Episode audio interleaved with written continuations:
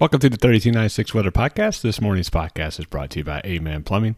Amen Plumbing can repair your water leak or unclog your sewer. Visit their website at amenplumbing.com. That's Amen with two N's. AmenPlumbing.com. After Amen Plumbing takes care of you, you will say Amen. Well, good Monday morning out there to everyone. Temperatures this morning are in the mid to upper 40s, a little cool out there, not much wind, so a very pleasant morning, all things considered, for February. It will not be a calm wind starting tomorrow. We have a wind advisory already issued for tomorrow. Not today, winds will be out of south, just 5 to 10 miles an hour. We'll see clouds increasing as the day goes on as this next storm system moves through. It'll be a rather quick moving system, not a whole lot of rain, but there will be a whole lot of wind, so let's dive right into it. So this whole week we're going to have an active weather pattern. It's going to be again a storm system, a couple clear days, another storm system, a couple clear days. So our first storm system will move in late tonight, early tomorrow morning. We're going to see some rain with it, no severe weather rainfall amounts probably quarter to a half inch, nothing really too big.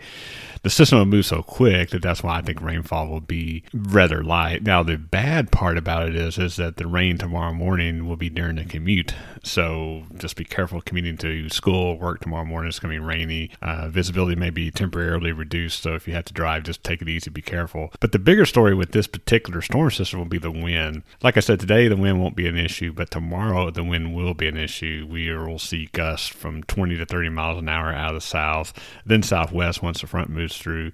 Could see some gusts west of Dallas Fort Worth in the 50 mile an hour range. I think for DFW, probably more like 30 to 40 mile an hour gusts. You will definitely notice. So if you have anything loose around your house, go ahead and secure that today because tomorrow, if you don't, it may blow away. So that is something you just want to be aware of. Like I said, with this storm system, the wind's going to be the bigger issue as opposed to the rain. Now, the next system right on the heels of that will be a little bit stronger and thus have a bigger potential for severe weather. Now, again, we're more than 48 hours away, so it's a little tough to nail down severe weather parameters.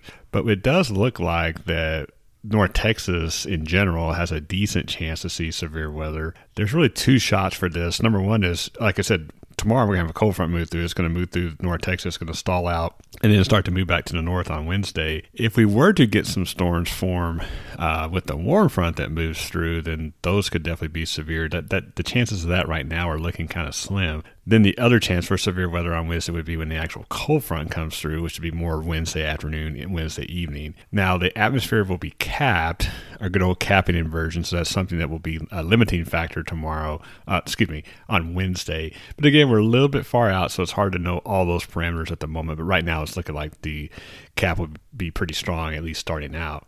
Now, if that cap is weaker, then I think our chances for seeing severe weather on Wednesday afternoon, evening will be much greater. Don't know what the intensity of these storms might be if they even form, but just something to be aware of. I'll definitely be watching it. Tomorrow we'll have more information. And of course, on Wednesday, I'll have a lot more information on what our severe weather setup looks like. That system will move on through, and then we'll have a little period of quiet weather going into the weekend, which that's always nice. And then we'll have our next storm system the first part of next week. So as I've been talking about the last couple of weeks, we'll have one storm system, day or two, nice weather, another storm system. That's the pattern we're in. As I mentioned a few weeks ago, La Nina has kind of gone away. El Nino seems to be setting back up, and that definitely puts us in a more warm conveyor belt type system where we do get rain during the spring quite a bit. And like I've always said, rain in the spring around North Texas is always great because you never know how the summer is going to be. Well, that's it for this episode of the 3296 Weather Podcast. You can follow me, your host, Jeff Bickerstaff, on Facebook, Twitter, Instagram, YouTube, and Twitch for all the latest weather information for North Texas. During severe weather events, tune into my live stream on Facebook and YouTube. Thanks for listening, and remember,